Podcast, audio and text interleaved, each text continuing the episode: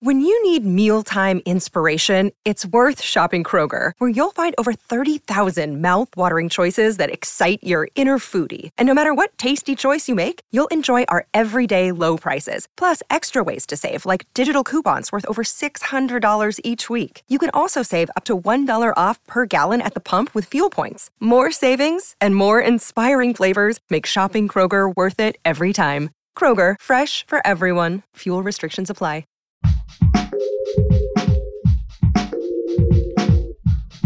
What if you could become a better person, not by working harder, but by taking one small step a day? And not because you're a bad person now, but because there's something inside you that's ready for more. How to Be a Better Person gives you one tiny step a day you can take to be the person you want to be. My mission? To help you live your best life. Hi, and welcome to How to Be a Better Person with Kate Hanley. I'm Kate. I'm a writer, a personal development coach, a yoga teacher, and I'm the author of the book How to Be a Better Person, on which this podcast is based. In honor of Earth Day, which was yesterday or Thursday, April 22nd, if you're listening to this later, this week on the podcast is all about practical but powerful ways to take better care of the Earth. Since there is no planet B, and since she is our home, she deserves and requires our respect.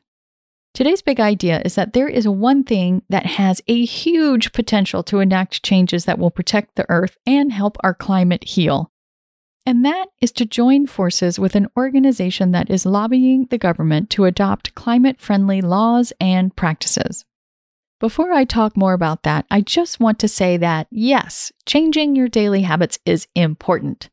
Getting your tush used to recycled toilet paper, I promise it is possible springing for organic stuff and renewable energy, reducing your food waste and making and or using compost, growing things that feed you and the pollinators, all the things I talked about in the other episodes of this week's focus on helping the planet, they matter.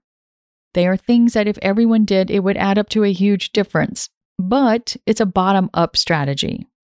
I love bottom up strategies. They give us agency and remind us that we matter. And yet, Top down tactics, things like legislation and public policy, have the broadest and biggest impact on the health of our client. Take, for example, the fact that just 100 fossil fuel companies are responsible for generating 71% of the world's greenhouse gas emissions. So, if the government passes laws that require us to wean off of fossil fuels, and they provide incentives for us to develop and use renewable energy, that is a huge, huge lever to reducing the single biggest driver of climate change. I have seen it happen here in Rhode Island, where I live. We had plans to build a huge new natural gas fueled power plant. This would have been the biggest power plant in the state. The governor was on board, and it really seemed like a done deal but several environmental groups organized campaigns to raise awareness of it. They organized a sign campaign, showed up at the State House with signs to testify against the deal, and ultimately they won. Despite the governor's support, state regulators rejected the deal and there was no new power plant. All that organizing around the power plant helped drum up support for laws that would require our state to reduce our climate emissions to net zero by the year 2050. Called the Act on Climate, it's a set of science backed plans to wind down carbon output and ramp up renewables, and it includes things like public input, environmental justice, and accountability, all baked into the process. And even in this crazy year when the legislature is really focused on measures to help everyone deal with and recover from the pandemic, the laws passed both sides of the House and the governor signed them into law. I have seen firsthand that when the will of the people is clear and unignorable, changes do get made. Joining in an organization is how you help demonstrate the will of the people to the folks who are in power and that's when they start listening and writing and voting for the bills that reflect that will, and not just the will of their big time donors. It also helps alleviate your eco anxiety because you know that you're doing your part. That is how you sleep well at night. Also, getting involved with an organization is how you add your individual drop of water to a greater river or even an ocean.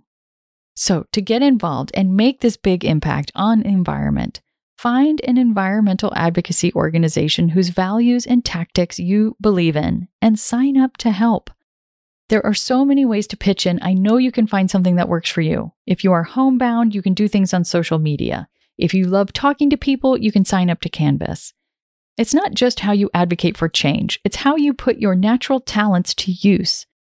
Volunteering helps you grow those talents and develop new ones. And along the way, you meet people whom you care about the same thing. And along the way, you'll meet people that you care about the same things. It's like you develop an advocacy family. Your tiny assignment is to do a little research on what environmental organizations are active in your area. The Sunrise Movement is a great place to start. It's youth led, so it has a feisty energy that may or may not appeal to you. Or check out the Sierra Club. They've been around a long time and have a more respectable vibe, I guess. Maybe that feels like a better fit for you. Or do a quick search on environmental organizations and find one that resonates with you. You can donate money to them because money is always helpful, but you can also attend a meeting and see what you can do to get involved that helps them and also fits with your life. You don't have to chain yourself to a tree. You could write postcards or email your lawmakers or post stuff on social media. This is by no means the end of what you can do to help the planet, but it is the end of this episode during this week of episodes d- dedicated to helping the planet. I really hope this series of little pep talks has gotten you to try a couple of things you weren't previously doing to help the planet out. Come back next week when I am doing a deep dive into meditation and why it's like a shower for your mind and a hug for your psyche. In other words, it's something we all need.